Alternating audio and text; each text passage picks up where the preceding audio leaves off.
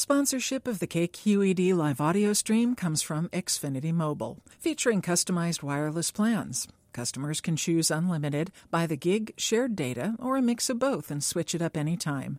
Learn more at xfinitymobile.com. From KQED in San Francisco, this is the Writer's Block. Hey, I'm Nate Waggoner. I'm a writer and cartoonist currently getting my MFA at San Francisco State. On October 13th, you can come and hear me and four other writers read as part of the Writer's Block Lit Crawl event, New Kids on the Block. It'll be as fresh as any 80s boy band, so don't forget your inhalers. For more information, visit litquake.org. This story's from a longer piece I'm working on. It's called April 3rd, 2012.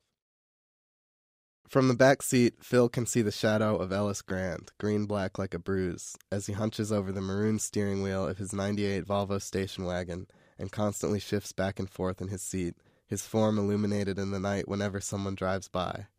When Mr. Grant had picked them up, Phil had observed the man looking as ever, Hawaiian shirt with a Chinese dragon across like they sell at Kohl's, clearly hiding a tremendous beer belly, bright blue jeans frayed and stringy in parts, and flip flops hair shoulder length and wavy and auburn like that of the male porn star who hunts MILFs when he started getting old and fat and they replaced him. A perfect mustache, probably the least embarrassing part about him, a sunburned innocent cat asleep atop a perpetual frown. Eyes that always look a little frightened and confused, now hidden by aviators. Josie, by her own admission, wanted to bring Phil along because she hasn't told her father they've broken up yet, and he likes Phil.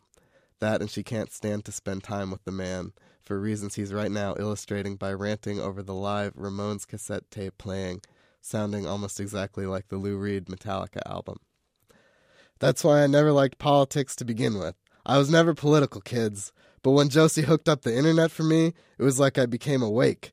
You know what I mean? Like in that movie The Matrix, when Christopher Reeves becomes finally aware of what's going on around him, how it's all fake and made by computers. This guy, Mr. Obama, his voice develops a sarcastic tone, and Phil can see he's taken both hands off the steering wheel for long enough to wave them like jazz hands. Mr. Fabulous, President Obama, everybody loves him so much. Turns out he's instituted this national health care policy where they make you buy health care. They say we're a nation of doctors and lawyers now. Well, when they fire all the doctors, where does that leave us? And people say he's actually not against America. You know, all of Capitol Hill, the hill, the actual hill, is an underground bunker, right? It's a known fact. Josie has flipped around and is looking wide eyed at Phil in apparent alarm. Those eyes like cream cheese, like swimming outside in perfect weather. Take me from my bed in your warm light and toy with me like aliens. It's this damn sense of entitlement in this country, Mr. Grant continues. Like those kids on American Idol who can't sing worth a damn and no one's ever told them otherwise. They're the ones who give it all up not to have to pay their insurance that would sell us all out for a free ride. The cover of the new issue of Swamp Thing says, In the heart of the rot, even love dies.